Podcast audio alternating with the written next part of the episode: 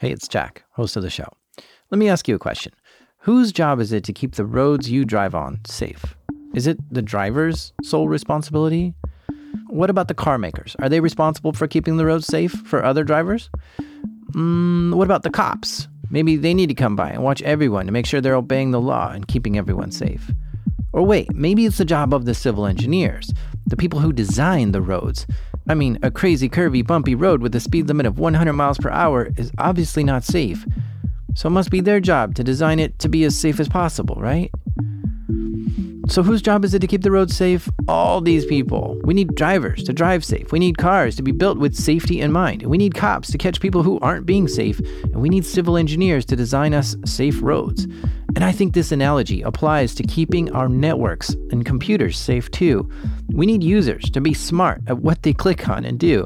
And we need software makers to design the software to be secure. And we need the cops to arrest people when they break the law.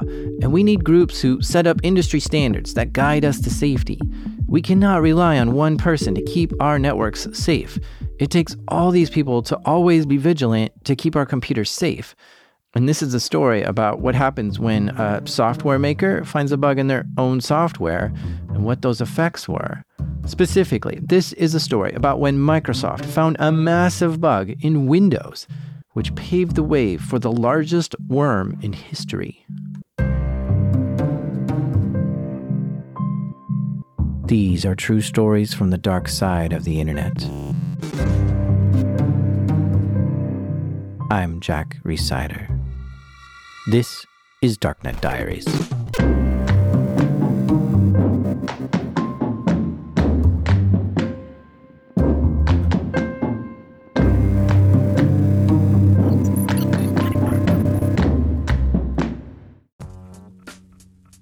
This episode is sponsored by Forward.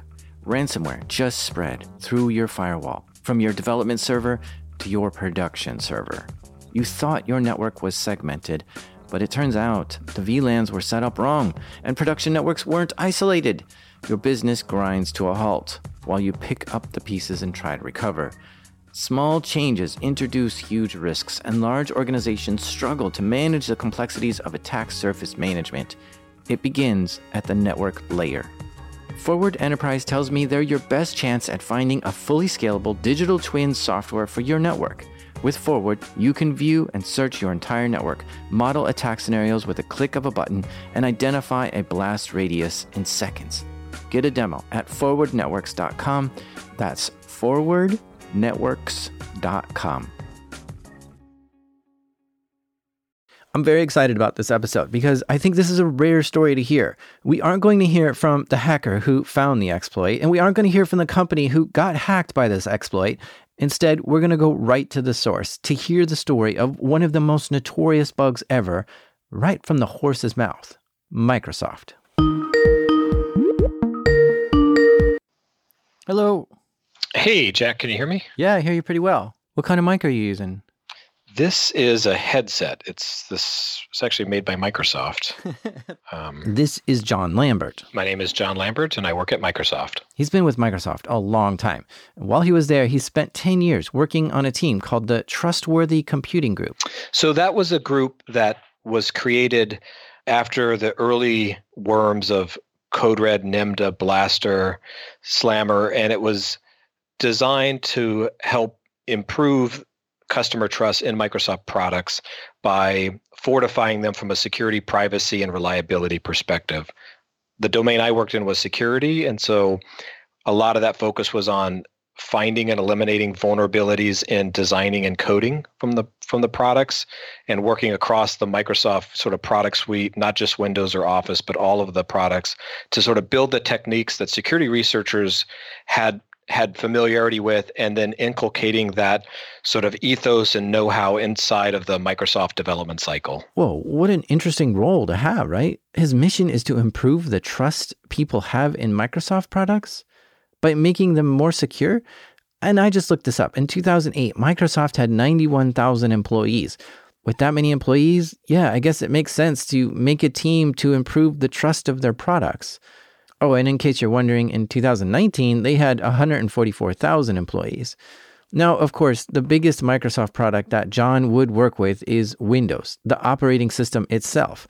John got the ability to examine Windows in unique ways by looking at the source code and building relationships with developers and conducting security tests against it. It's not really his job to make sure all the bugs are squashed or to find the bugs, but he was certainly involved in getting all the teams together to help find the bugs and get them fixed. Okay, now when the team at Microsoft finds a bug in Windows, they give it to the developers who then work on a fix and create a patch for it. And they issue these patches on Tuesdays. Every Patch Tuesday, which is every second Tuesday of the month, we will create a number of security bulletins. The bulletins essentially are, are the advisory that describes here are the vulnerabilities that we are fixing in, say, Internet Explorer or Windows or Office. And every bulletin may have one or more um, vulnerabilities that is being fixed. Those have individual CVE identifiers that uh, security professionals sort of are familiar with. But the bulletin is essentially a grouping of them for a product. And the bulletin is rated, you know, critical, important, moderate, a level of severity. Now, these advisory bulletins put out on Patch Tuesday might have a name like MS 07 029 or MS 08 067. And if you see something like this, MS 07 029, it means the advisory was published in 2007 and it was the 29th advisory of the year. So, for this story, we're going to be talking about the security bulletin MS 08 067 which means we're talking about this bug which was found in 2008. Vista had just come out the year before, but its adoption rate wasn't that strong. So the majority of Microsoft Windows customers were using Windows XP still. And take a guess at how many lines of code it took to create Windows XP. You ready? 45 million lines of code.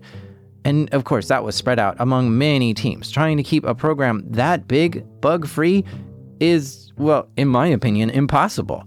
It's just way too big to keep it bug free. There has to be some function or routine in the code that didn't get tested properly or coded properly and has a glaring bug. Or sometimes it gets tested and coded properly, but there's a bug that's not so glaring in there. It only appears under weird circumstances, like only when the memory is filled and it's only a certain millisecond on a certain time of day. Weird stuff happens when you have a code base that big. And all this is to say because Windows XP was 45 million lines of code long, just by that size alone, it must have had a lot of bugs. But before we get into MS 08067, maybe we should talk about a bug found the year before called MS 07029. Okay, so that MS 07029 was a very important. It was sort of the moment of insight, if you will, for all the things that came after it. What MSO 7029 was, that was a bulletin that corrected a vulnerability with Windows DNS. And that, um, when Microsoft became aware of it, a customer that was being exploited in the wild contacted us and said, somehow we just got attacked. Here's an attack tool that we were able to find associated with it. We think it's exploiting a vulnerability somehow. And that goes into MSRC. MSRC is the Microsoft Security Response Center. This is the team of security professionals within Microsoft that is in charge of making Windows secure and looking for bugs and getting them fixed. They took this report they got and tested it to see if you could hack into a fully updated Windows computer with it and it worked. And then they investigated and found there's a zero day in Windows DNS that is being used. They put out an advisory, they put out a bulletin. And what I was doing is I was looking at this sort of crash dump system that Microsoft has, this Windows error reporting. And I was working with some engineers that were looking at the crash reports coming in associated with Windows DNS. The DNS product was otherwise very reliable and hardly ever crashed. And so the only crashes coming in at that point, when we looked at them, were actually attacks in the wild. And when we started to examine them, we could tell that actually we could have known about this attack in the wild much earlier than the customer contacting us if only we'd been able to pull, you know, these needles out of the massive haystack of crashes coming into Microsoft. Do you ever use Windows or Internet Explorer or Microsoft Word and the app suddenly crashes and it says, "Do you want to send the crash data to Microsoft?" This is what's known as WER, WER. Yeah, so Windows Error Reporting, WER, it's also known internally as Dr. Watson. It's really a technology that goes back to the late 90s. Um, both Office and Windows were independently working on how do we get better data on how the products are crashing before we ship them? And then after we ship them, other than customers calling customer support, how do we get data about how they're faring in the wild? And so both Office and Windows had built features to collect crash reports at scale that could be automatically submitted by customers and then run analysis tools against them to try to root cause and bucket them to say okay is this a new bug we don't know about or is this an existing bug that we do know about happening again and those two efforts came together and that feature was built into Windows, and that was called Windows Error Reporting. So, yeah, that little box that pops up when the app crashes will ask you if you want to send the crash report to Microsoft. And if they say yes, then that communicates with Microsoft, and the backend system decides is this something we already know about, or is this something new? And if it's new, it starts to prompt the user to potentially upload more data so we can root cause the issue further. Now, remember, I said that XP had 45 million lines of code, and a program that big is impossible to be bug free. And yeah, I don't think it's like just a dozen bugs in a program that big. And I don't even think it's just hundreds of bugs or thousands of bugs. I think there's more like tens of thousands of bugs in a program with 45 million lines of code in it. At the same time, Windows was installed on a billion computers in 2008, so Microsoft was seeing millions of crash dumps a day from these computers. So let's try to be a project manager for a second here and come up with a strategy to tackle these millions of crash dumps a day. We have a few options. First, let's just filter out all the known bugs we've already fixed. People's computers are crashing, but they just need to patch it and it won't crash anymore. Okay, that's out of the way. But now, when we try to prioritize what to look at next, it's not so easy. It might make sense to tackle the bugs that show up the most, but these might be very low severity, maybe not as important. Maybe there's something with a more high severity, but not as many crash reports. So then you might decide to look at the highest severity crash reports instead. Or maybe some apps are more important than others. Like if MS Paint crashes, it might not be as big of a deal as if the whole computer was crashing. Or maybe you can look at the easiest to fix problems first, get those out of the way. It's really hard to know what to prioritize here. So, this might give you a better understanding of how hard it would be to look through millions of crash reports a day to figure out what to fix first. But it was still very important for Microsoft to collect these dumps and analyze them. At this time, in 2007, John was starting to look at these crash reports to try to make sense of them they go up to a massive automated system. These tools run against them at scale in a completely headless way. They are sort of bucketed and bend in a way that makes it easy for engineers to know is there something new coming along or how active, you know, how prevalent is this issue? And then a wide variety of engineers across the company.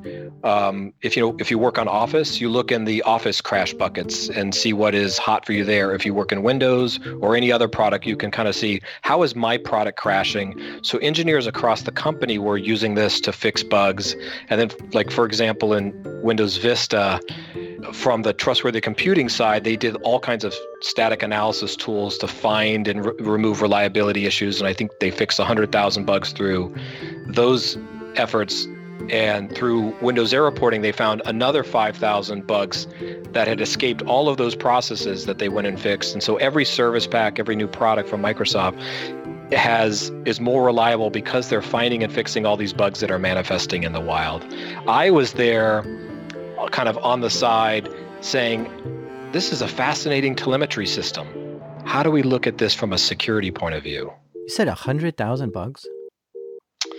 100,000 yeah, changes to the product that were done because of not all of those are bugs. One way to think about it is there's um, you know coding practices that are sort of outdated uh, developers will know about these things as like calling these unsafe uh, string functions like strcpy and so forth. And instead of trying to figure out which ones are vulnerabilities, which ones are not, they said, let's just go remove all of them from the product.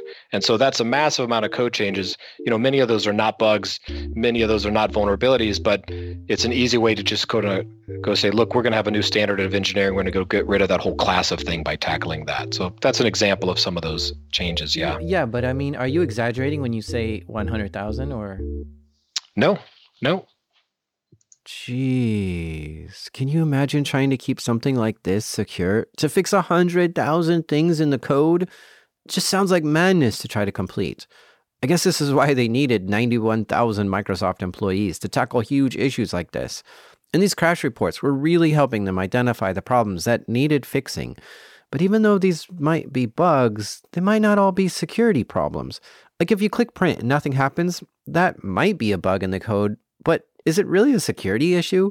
A hacker probably can't use that to take control of your computer or hack you. But John was looking at this and wondering if there was anything in these crash reports that is something a hacker could use, or maybe signs that a hacker caused a crash. Some vulnerabilities are discovered by attackers and exploited in the wild before Microsoft is aware of them. And how could we go find that before customers contact us? And we, there are a lot of reasons that um, exploits actually fail in practice and that was that was the idea which is instead of trying to find exploits when they're working sometimes they don't and there's a bunch of interesting reasons why they don't and by studying the causes of failure of those exploits in the wild that would lead us to potentially discover them. Um, some of the reasons they fail are because the exploit was written for, say, an English language version of Windows and it's run on a Chinese language version and they're slightly different internally. So, a variety of reasons that exploits would fail in practice. And I studied extensively all the different patterns of how they fail because that was what I needed to be able to understand to, to find them. The hunt was on for John. He wanted to find traces of hackers in the WER logs. But like I was saying, there are millions of error logs a day, so this wasn't going to be easy. Yeah, I mean, I think back then it was over a billion a month. Um, and recognize that it's like, how could you look through a billion a month? Because of the way Windows Error Report buckets the issues, you don't have to look at every single one one by one. You're really trying to find new ones, new ones that are interesting in a different way. And then another way to think about it is there's only a certain number of ways that zero days are going to to kind of show up and affect an application. And so you know, people can send malicious documents and that'll crash Word. So Word is interesting to look at. People can send exploits with the browser. So Internet Explorer would be interesting to look at.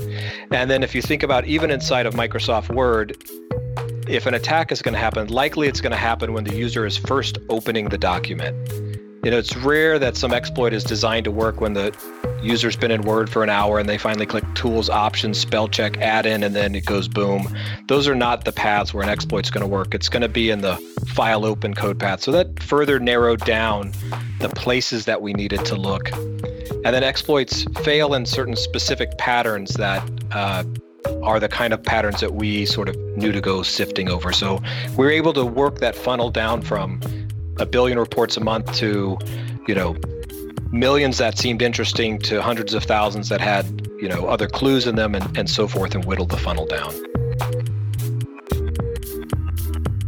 John dedicated a lot of time to try to find this unknown vulnerability that some hacker was exploiting. And when we come back from the break, John finds something that he'll never forget.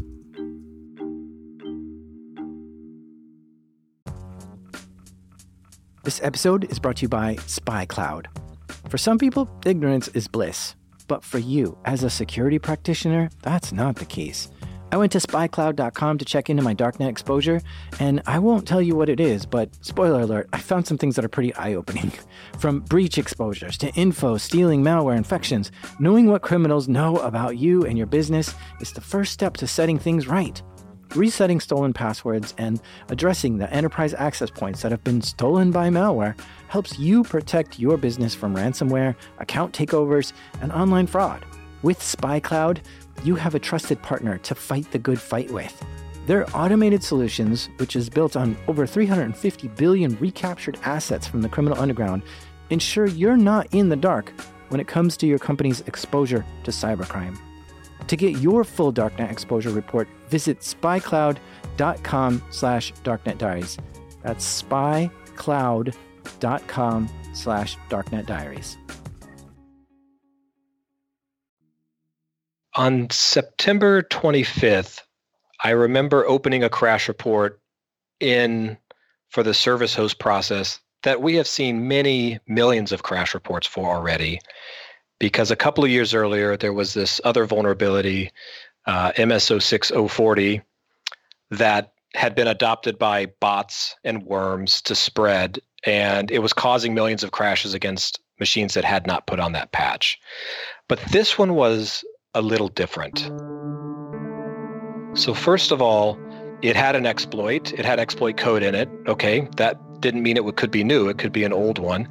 It was an exploit on the stack, which is a critical part of memory that tells you that exploit was trying to be activated right now. It had it, a difference in it, what I call an egg hunt, which was an exploit technique that I had never seen before for any exploit in MSO 6040. So this was either a new strain of that or something new for that service host. And this egg hunt is an exploit writing technique where, like, as the bad guy, imagine you're going to go scale a wall and you put all your attack tools in a, you know, your thieving tools in a bundle and you throw it over the wall. And then later you go scale the wall and go get that. And egg hunt breaks the exploit into two pieces for to serve a purpose. And it had that technique in it. So that alone drew my eye to look at it. And then the odds of there being a buffer overrun and an exploit in the same area as this MSO 6040 just seemed unlikely. And yet, I felt like if it was new, this was really important. And so I just tried to stick with it and do what I could to rule in or rule out whether this was new. And one of the most stubborn clues was in a crash report, it has information about every DLL that is loaded into it and the vulnerable uh, the the DLL that had MSO 6040 was was loaded in it. That is this Net API 32, and the version information told me it was fully patched. So it clearly could not have been exploiting that vulnerability because that vulnerability did not exist in that version of the product. John looked at the logs here, and it looked like a hacker was exploiting two processes. One was basically injecting some hacker tools into the system hiding an egg, if you will, and the other was going in and using those tools. A strange combo, but like John said, it was sort of like throwing your tools over the fence and then jumping over the fence to get them. The two processes being exploited here were SVC host or service host and Net API 32. Yeah, so sometimes when you um, are writing an exploit, you have constraints that you have to work within. Um, and once your exploit starts to run, you have a number of steps as the attacker you're going to want to do. Typically, that involves uh, downloading some external piece of malware to that system and then launching that and then the rest of your attack then you're resident on that computer and you can do whatever attacks that you want to do further from there but you have to get it going and sometimes that shell code as as it's called to get going um, can't fit within the constraints of the vulnerability. Like the buffer, for example, it needs to fit in is just too small a box to package all those instructions with it. And so an egg hunt is a technique that is designed to solve that by first sending over some data and interacting with the vulnerable program in a way that doesn't use the vulnerability at all. It just tries to get data in memory that is that bag of tools that shellcode that they are going to use later. And then the only thing that they need to get when they actually run the attack is a very small piece of shellcode that basically goes and searches memory to find that bag of tools. What a tricky exploit. And because there's two parts to this bug, it makes it really hard to find. The more John looked at this particular crash report, the more he started to realize this was actively exploiting an unknown vulnerability in Windows, which makes it a zero day bug.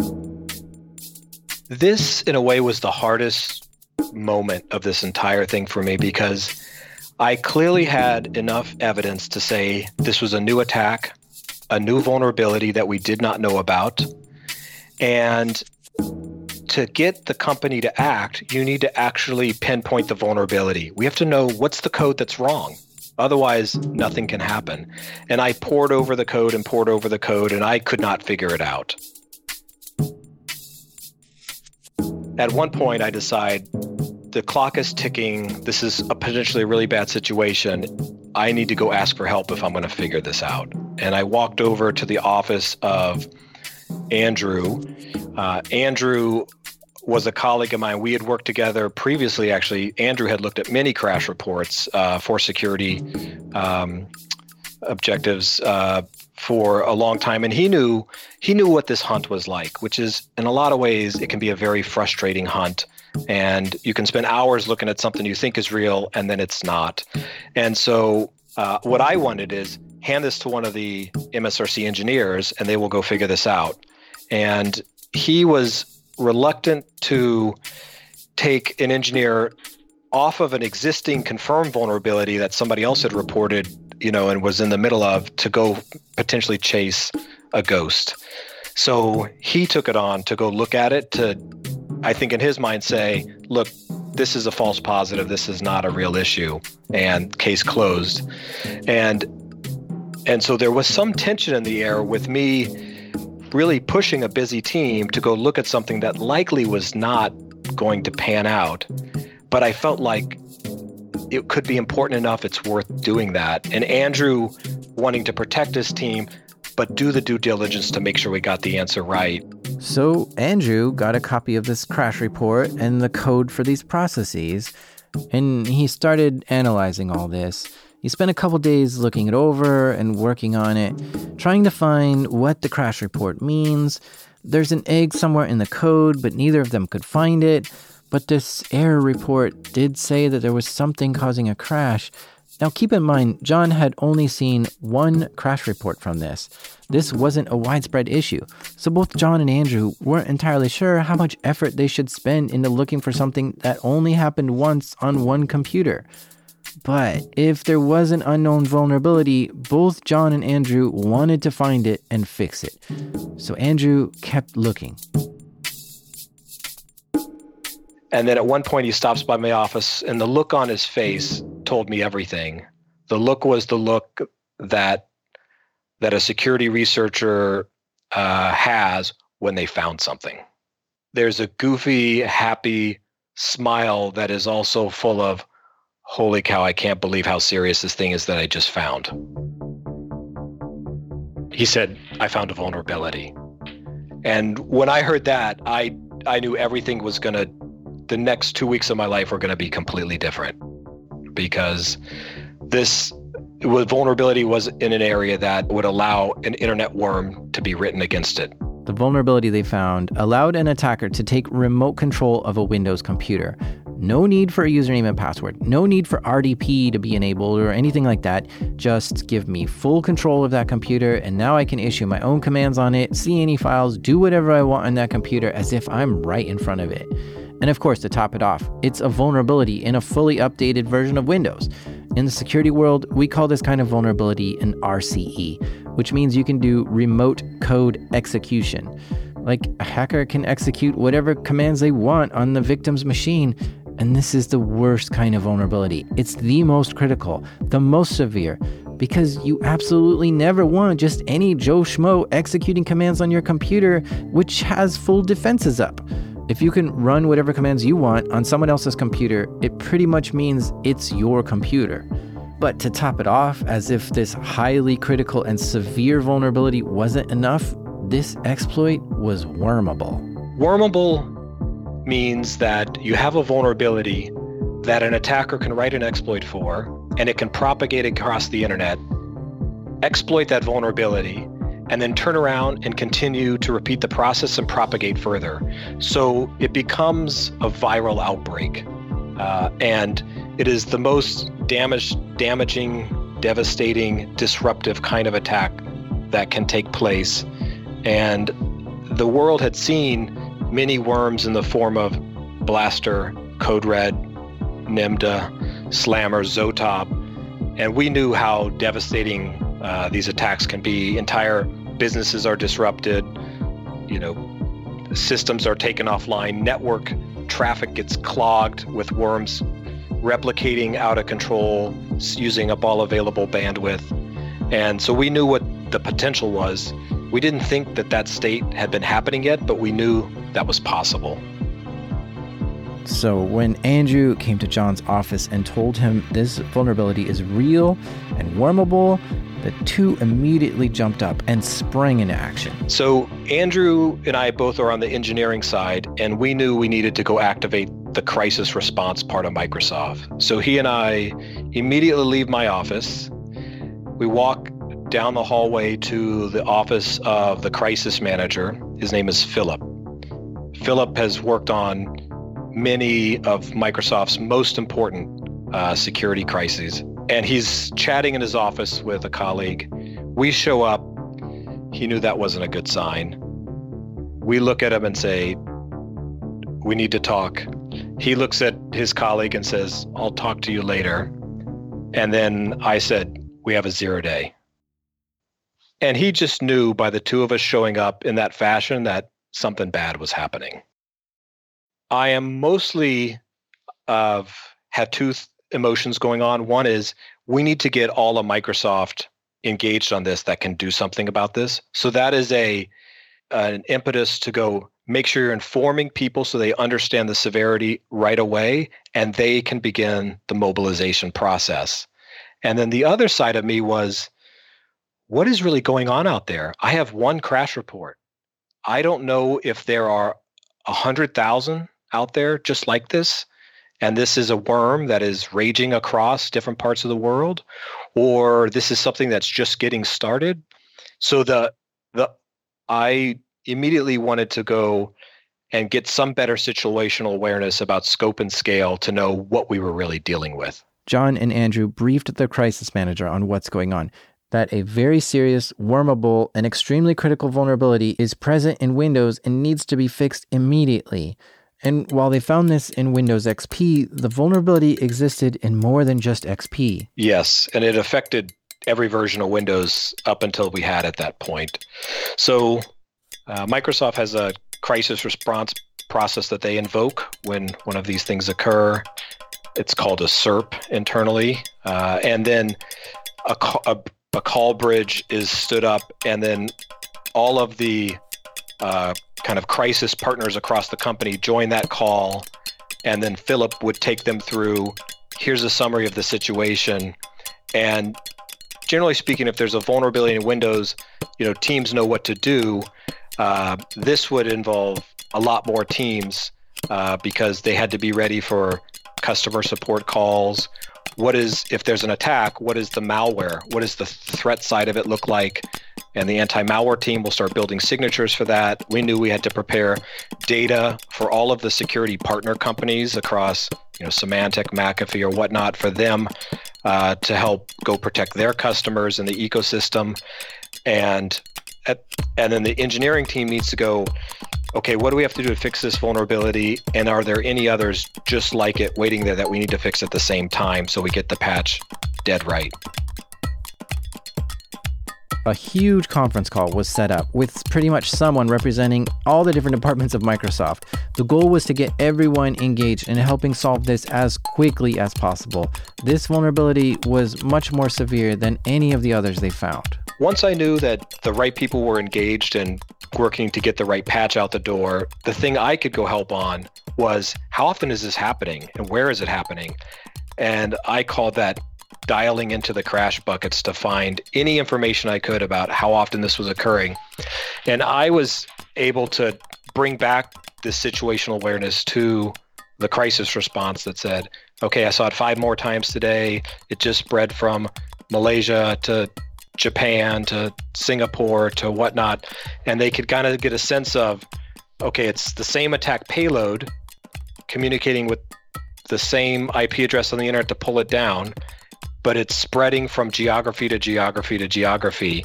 So it didn't look like a worm, but it looked like some set of, of hackers that were going around using this tool across a variety of targets, expanding its scope every single day. Yeah, see, that's fascinating. So somebody knew this vulnerability. They found this before Microsoft did and was using it. This wasn't just some accidental bit flip or something that caused the crash report. Like this was actually somebody had coded this and was using it in in Asia. That's right. So some somebody found this vulnerability. Uh, probably got the bonus of the year for finding it, um, and then it was weaponized. And then some group, unknown to this day, uh, was using it in those geographies where we saw these crash reports coming. And um, the tool was not completely reliable. And so that's the crashes that I were seeing. Um, that's when it failed. But obviously, it worked and it succeeded a bunch of the time and I didn't know how often. You know, so for every crash, is that one in a hundred times that it's crashing, or is it one in a thousand? You know, what shadow of the real activity am I seeing? Uh, that was an unknown that we were working against, and so, but I could use this to sort of get a sense of its if its spread and its reach and its pace. Now, this became a top priority for the development team to fix. They dove into the code and furiously started to rewrite the code to fix this problem. And they did. They fixed the vulnerability. But this is not the end of our story. No, no, no, no, no, no. This is just the genesis.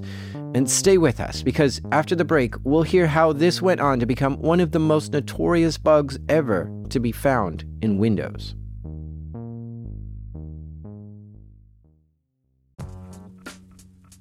This episode is sponsored by Vanta. If you're building a SaaS business, achieving compliance with SOC 2, ISO 27001, or other in demand frameworks can unlock major growth for your company and establish customer trust. However, this process is often time intensive and costly. Vanta automates up to 90% of compliance work, getting you audit ready quickly and saving you up to 85% of associated costs. And Vanta scales with your business with a market leading trust management platform to help you continuously monitor compliance, unify risk management, and streamline security reviews. Join 7,000 global companies like Atlassian, Flo Health, and Quora that use Vanta to build trust and provide security in real time. Darknet Diaries listeners get $1,000 off Vanta when they go to vanta.com slash darknet. That's Vanta, spelled V-A-N-T-A. Vanta.com slash darknet.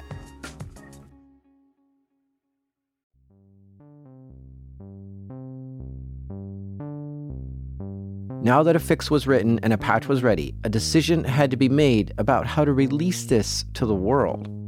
Right. So that there's a decision point as part of this response process, which is okay, when is the patch going to be ready? And the ideal time to release a patch is on Patch Tuesday because every IT team in every company knows on the second Tuesday of every month there will be a set of security patches from Microsoft, and they know to organize their patching of their fleet uh, of systems and take their downtime and their maintenance time to go put them on. And they know some of them will be severe and they should do that right away. So IT teams are best ready to consume those updates and put them out at that time. The other option is you just ship it when you're ready. We call that going out of band. That gets the solution out there sooner, but at the same time, none of those IT teams are necessarily ready and poised to go grab it.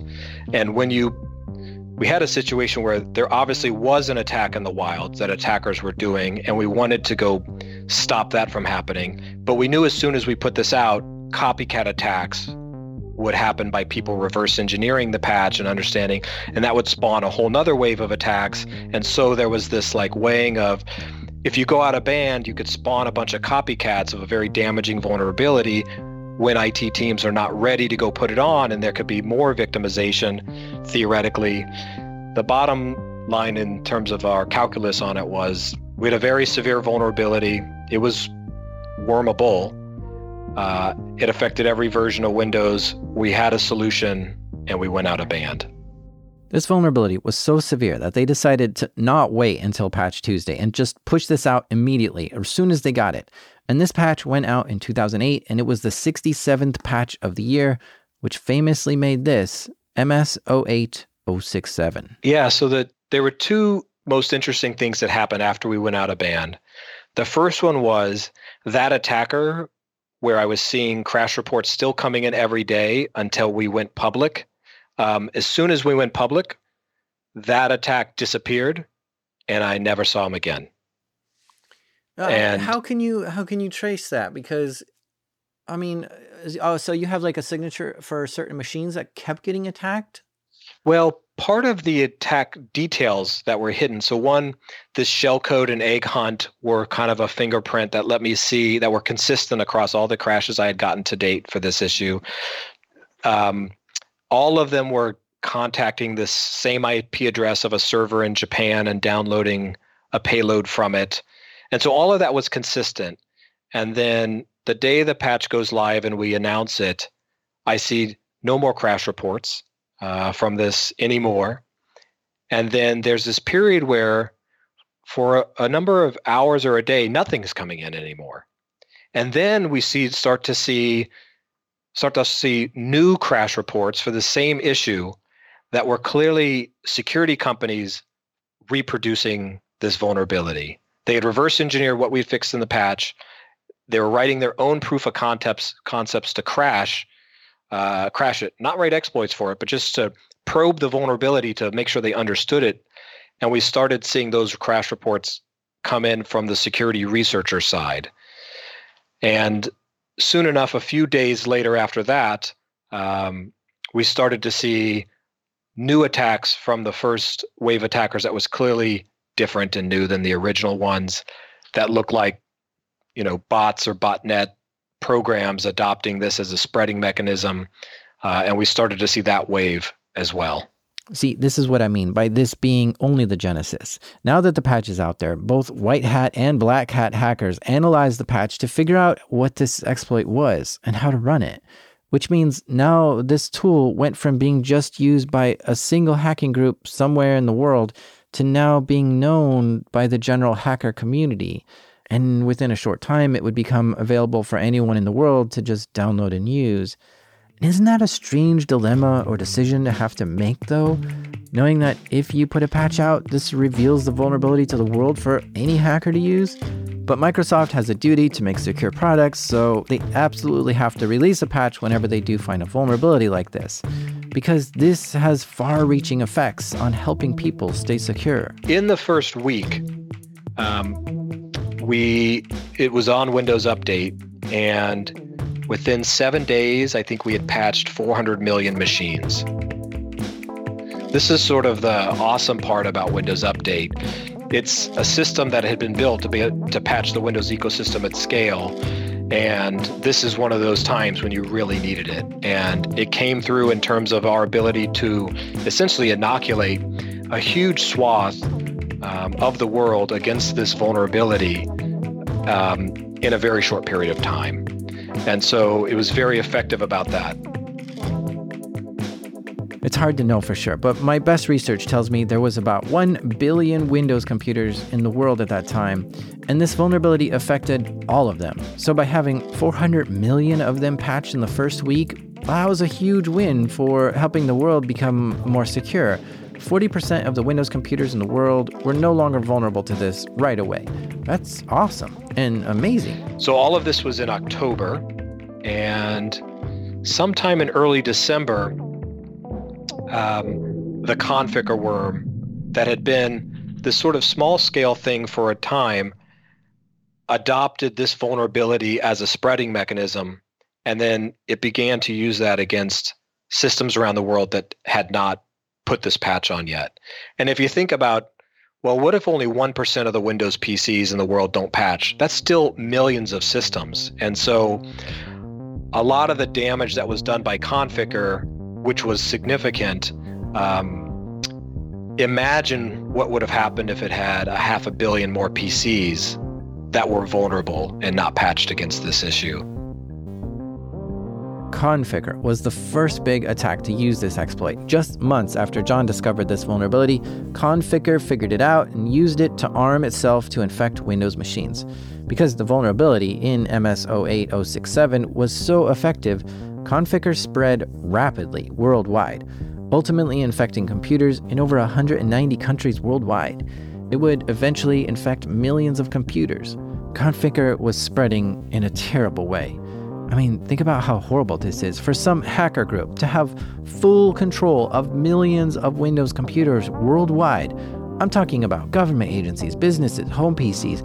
The hackers could see all the files on them, run any commands they wanted, install keyloggers, take screenshots, install rootkits, or do whatever they want on these computers.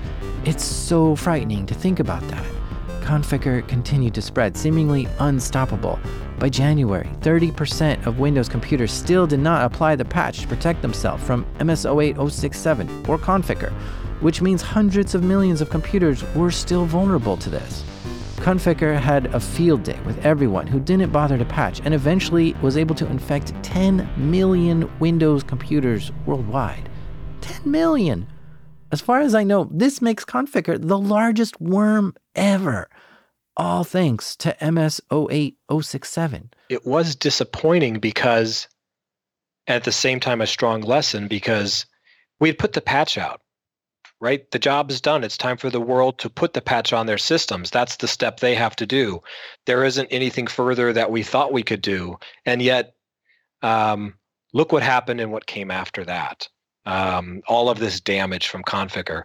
Now, Conficker had other ways to spread through USB drive infections and scanning file shares and so forth. But still, there was a large part of the world that that had not patched uh, against this vulnerability, and it was a bit of a lesson for just how damaging things can become and um, how much of the world you know can be exposed to these attacks even once we think we've done our part of the job and it's fascinating to me to see that John here was the one who decided to take it upon himself to look at that crash report and to discover this. If it wasn't for him, who knows how long this would have stayed out in the wild before being discovered? Yeah, I think uh, you know these operators using this tool uh, thought they had a really great a new attack and probably would have used it if it was more reliable and we had not seen this for potentially years. Um, you know, if they were stealthy and choosy about how they how they used it. Um, and sometimes these exploits we do learn about zero day have been in use for years in very disciplined ways. The noisier operators are with it, the more likely that some victim is going to find out about it and somehow they'll get a, a, whiff of how the attack is working and the thing can get patched. But, um, you know, I, I think if we had not have seen this one in this way, very likely this operator could have continued for a very long time with it. Hmm, this makes me think about how stealthy some hackers could be. I mean, imagine if the hackers disabled WER or blocked all connections to Microsoft.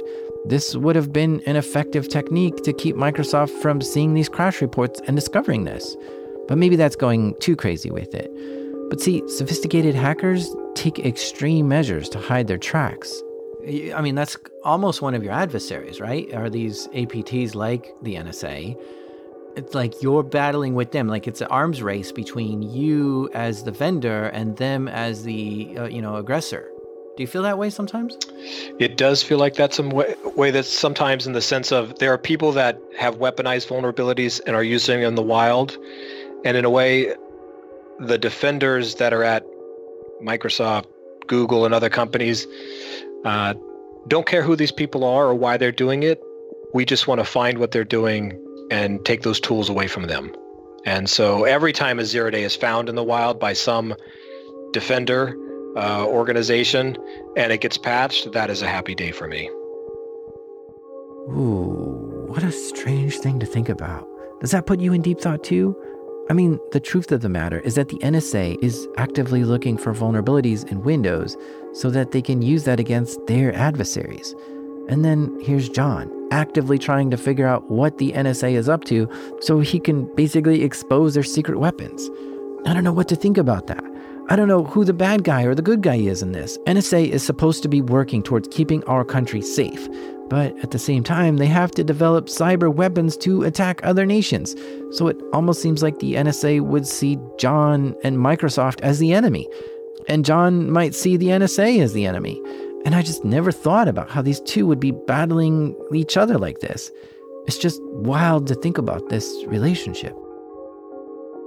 Yeah, and then in a many ways, I feel like I relived this whole moment um, a couple of years ago when the Eternal Blue exploit was discovered. This is one of these NSA tools uh, that the Shadow Brokers Group leaked onto the internet. A patch was produced for it that was MS 17010. And a couple months later, the WannaCry worm was unleashed and spread in a very similar way. It had a more destructive payload and ran across the globe against systems that had not patched. Now, if you recall in earlier episodes, NSA actually did tell Microsoft about Eternal Blue just before the Shadow Brokers published it to the world, giving Microsoft an early warning who were able to move quickly and patch this before it was released. I'm guessing the NSA knew it was going to be published and wanted to help the world just stay slightly ahead of the game. But that must have been an awkward phone call or whatever for Microsoft to get the memo that NSA has found a devastating exploit in Windows and this exploit got leaked to shadow brokers and they're about to leak it to the world. I don't know.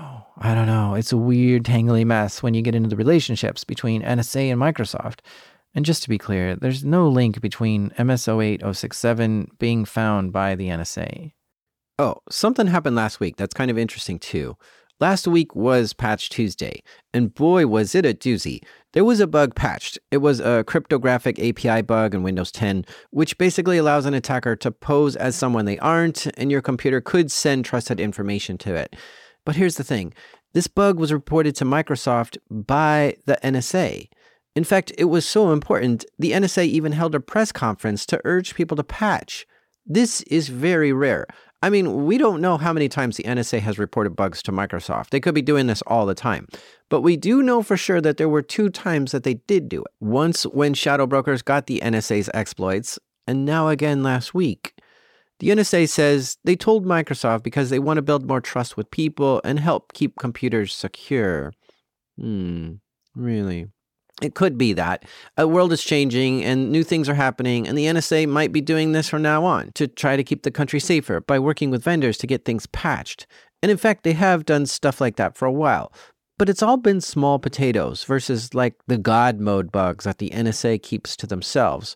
So, my theory is this the NSA gave this bug to Microsoft. Why?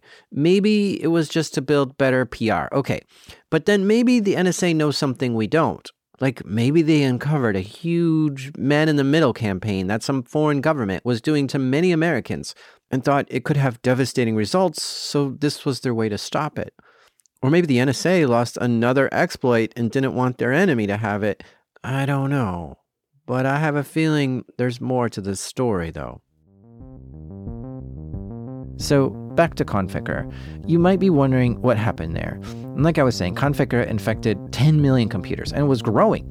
However, it was a mystery as to what Conficker actually did, or who made it, or what it was supposed to do. While it was infecting systems worldwide, it was apparently not doing anything once it was infected.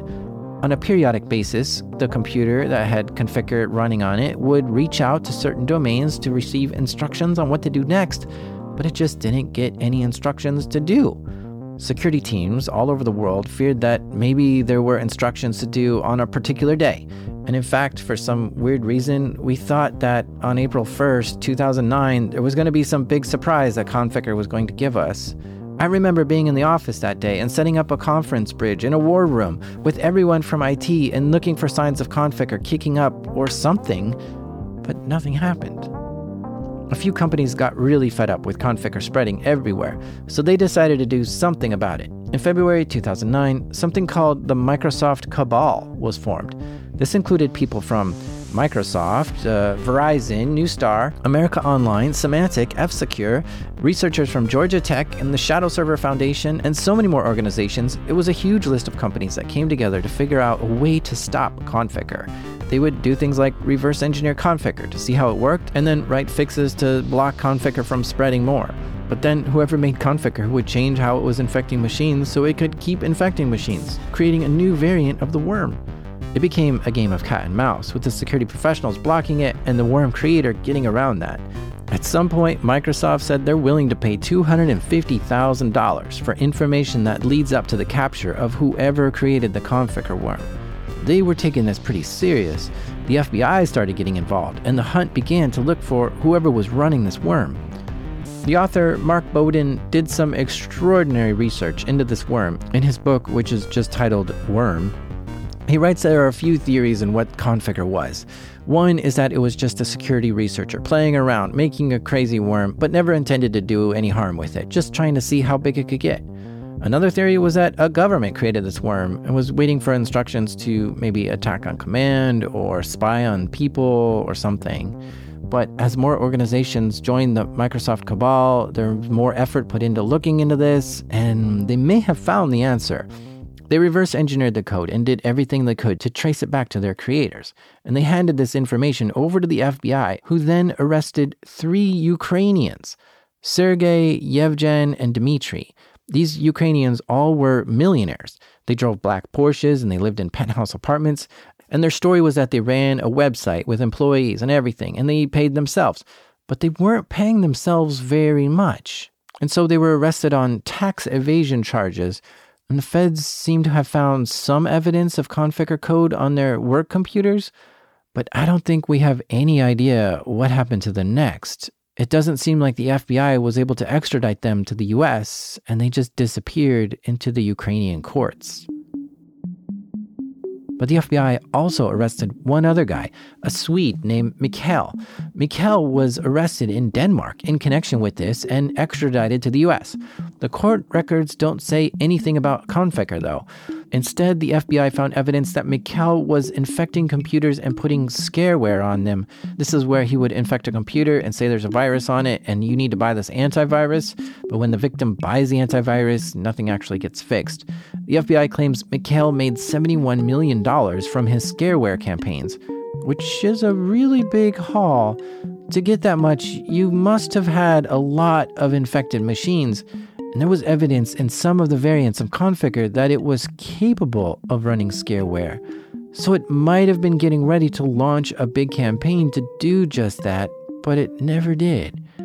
Mikhail got two years in prison for his scareware scams that he was running, and it's alleged that he had ties to those Ukrainians who also got arrested over Conficker. So it seems like the best theory now was that Conficker was made by a group of Ukrainian cyber criminals who may have been planning on using it to send spam emails or running scareware to scam its victims, but they never got to it. And what's truly fascinating about Conficker is that it's still out there, infected on a ton of systems. Even though MS 08067 was patched in 2008, there are still computers out there that are running systems older than that, that haven't been patched still, and the latest estimate is that Conficker is still present on 400,000 computers today. MS 08067 will go down in history as one of the most notorious vulnerabilities in Windows ever. And the reason for it is because of how effective it is. I personally love playing around with this vulnerability and exploiting Windows computers with it because it's so easy to do. And I want to walk you through how I've done it. First, you need a version of Windows from before 2008, which is actually quite easy. You just install Windows XP on a computer and don't patch it. This will be vulnerable to it. Then you need to run this exploit against it. Now, instead of knowing what shell code to send to the computer and work all that out, there's a crazy shortcut. It's called Metasploit. Metasploit is an incredible hacking framework. It has over a thousand exploits, all pre programmed and ready to run. So you pick the MS08067 exploit, then point at your Windows XP machine, type run, and boom, you're in. Now, when I mean you're in, you're really in. Metasploit has tools to allow you to use that computer you just infected as if you're right in front of it. You can run any command you want on that computer all through the command line, take screenshots of the desktop, enable the mic, enable the camera, run a keylogger to watch what someone types. You can do all that and more. Metasploit is an amazing hacker tool, which is a standard for any hacker to know how to use today.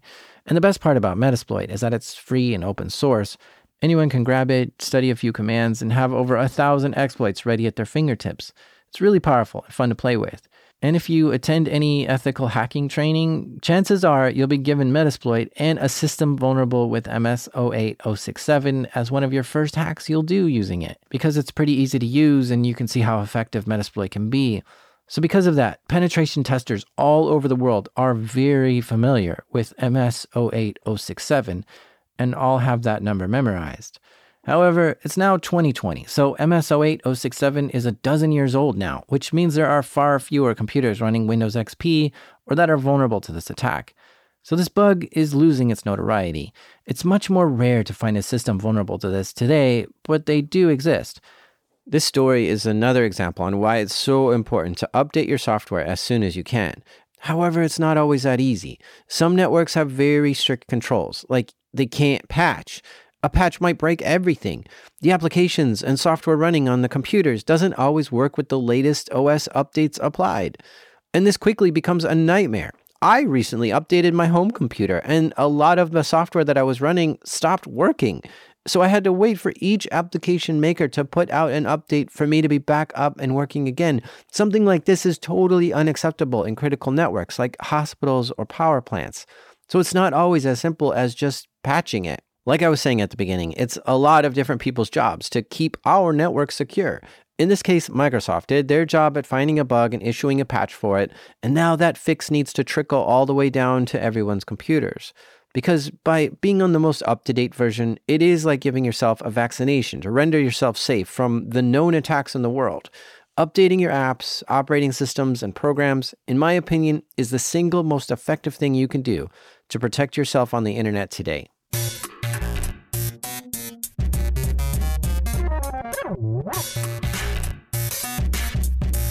A big thank you to John Lambert from Microsoft for coming on the show and sharing this story with us. I found it to be really cool. Also, if you want to know more about Conficker, check out the book Worm by Mark Bowden. It goes into a lot of details about it. It's pretty good. Hey, if you're all caught up with this podcast and want more episodes, check out the Darknet Diaries Patreon page, and you can find bonus episodes there. This show is made by me, the Cyber Ghost, Jack Rhysider. Music in this episode was special. Typically, I grab songs from all over, but in this one, every single song was created by the top talented Breakmaster Cylinder. And even though hoodies go up and drawstrings get pulled tight every time I say it, this is Darknet Diaries.